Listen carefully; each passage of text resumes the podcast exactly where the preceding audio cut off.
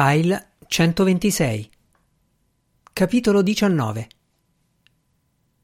Alle 8 la Tripolina era già in attesa del dottore. Aveva messo sul tavolo la tovaglietta delle occasioni, due tazzine col bordo dorato, la mocca carica sul fornello. Poi s'era seduta a capotavola di fronte alla porta finestra che dà sul cortile interno in attesa del suono del campanello aveva ripassato il discorso da fare riguardo alla nuova inquilina.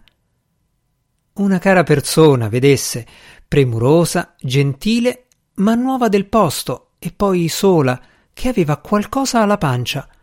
Bisognava sentirla quando quei dolori la prendevano e c'era poco da fare, aspettare, nient'altro.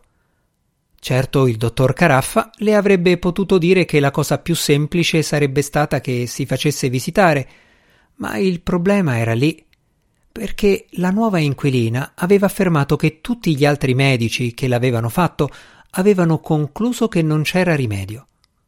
Possibile? avrebbe chiesto al Caraffa. A quel punto avrebbe lasciato spazio a ciò che il dottore pensava si potesse fare, come agire per affrontare la faccenda, perché lo dicevano tutti che lui era un gran bravo dottore e con la gente aveva bei modi. Niente male il caffè del bar sport. Deposta la tazzina, ha tentato di pagare.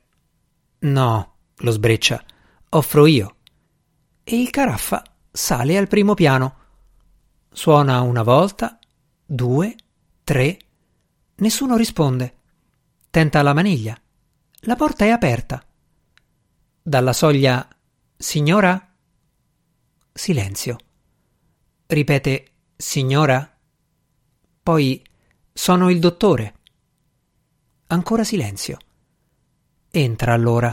Corridoio, cucina. Il dottor Caraffa ha un déjà vu. La tripolina è lì, sulla sedia, a capo del tavolo, nella stessa identica posizione della povera Lisetta, testa reclinata, bocca aperta. Sono quasi le nove. Il cielo è sgombro di nubi e l'aria appena frizzante.